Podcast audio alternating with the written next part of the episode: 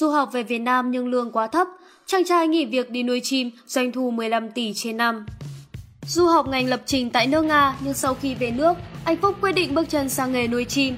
Trải qua nhiều lần trắng tay, nay anh thu cả chục tỷ trên năm. Anh Nguyễn Văn Phúc sinh năm 1987, sống tại xã Tân Hưng, huyện Sóc Sơn, thành phố Hà Nội.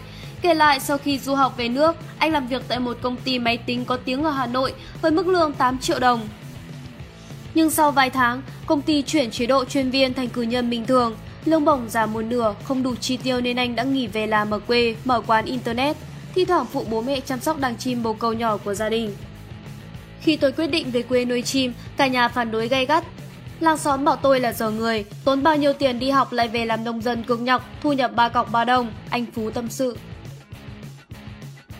Sẵn am hiểu về công nghệ thông tin, anh Phúc đã chụp ảnh chim bồ câu đưa lên một số website, diễn đàn giao vặt, Facebook. Thấy cộng đồng mạng tương tác tốt, tìm hiểu sâu anh được biết nhiều người có của ăn của để nhờ nuôi chim bồ câu, nên từ đó anh đã nảy sinh ý nghĩ gắn bó với nghề nuôi chim. Chia sẻ về thời gian đầu khởi nghiệp, anh Phúc cho hay đã phải vay mượn 60 triệu đồng và biến tầng 2 nhà mình thành nơi nuôi chim. Tiếp đó anh đã mua 100 đôi bồ câu giống Pháp, Mỹ, Hà Lan, chứ không phải nuôi bồ câu ta như bố mẹ. Bên cạnh việc thiếu kinh phí, vấn đề kinh nghiệm nuôi chim và chọn chim vẫn là rào cản đối với anh Phúc. Mới đầu kinh nghiệm chưa có, anh Phúc đã bắt chim ở nhiều nơi, chim lại chưa cứng cáp, chưa được tiêm phòng nên số lượng bị chết gần hết. Thất bại lần đầu, anh làm lại lần hai, chủ động học hỏi kinh nghiệm từ bố mẹ của mình, dành nhiều thời gian đi các tỉnh thành phía Bắc học hỏi. Lưới chim sau này anh đã rất thành công, tăng số lượng lên gấp 3 lần. Bước đầu ông chủ trẻ đã gây dựng được những khách hàng quen. Chán nản đã có lúc tôi nghĩ bỏ nghề nuôi chim bồ câu. Bố mẹ khuyên quay lại Hà Nội để tìm cơ hội mới. Nhiều đêm trăn trở, nghĩ thấy số tiền đầu tư vào chuồng trại quá lớn nên đã quyết tâm làm lại, anh Phúc cho hay.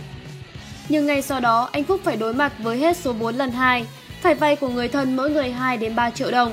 Góp được khoảng 20 triệu, anh Phúc lại bắt tay và chọn mua 40 đôi chim bồ câu Pháp đã cứng cáp. Nhờ chăm chút chim kỹ lưỡng, đàn chim phát triển khỏe mạnh, chim bồ câu Pháp đẻ đến đâu là anh lại nhân giống đến đó. Sau khoảng 4 năm liên tục nhân giống, anh Phúc đã có được 2.000 đôi chim bồ câu. Hiện giá chim bồ câu Pháp bán thịt dao động từ 65.000 đến 70.000 đồng một con. Chim bồ câu Pháp bán giống giá 200.000 đồng một con. Loài bồ câu Pháp mua về và đẻ luôn có giá 450.000 đồng trên con. Với 9.000 đôi chim bồ câu Pháp, cho anh tổng doanh thu 15 tỷ đồng, trừ chi phí anh bỏ túi được khoảng 3 tỷ trên năm. Mỗi tháng đàn chim cho anh thu nhập khoảng 40 triệu một tháng. Đến nay, sau 12 năm, anh đã có khoảng 9.000 đôi chim bồ câu Pháp, tạo công ăn việc làm cho 8 lao động với 8 triệu đồng trên tháng.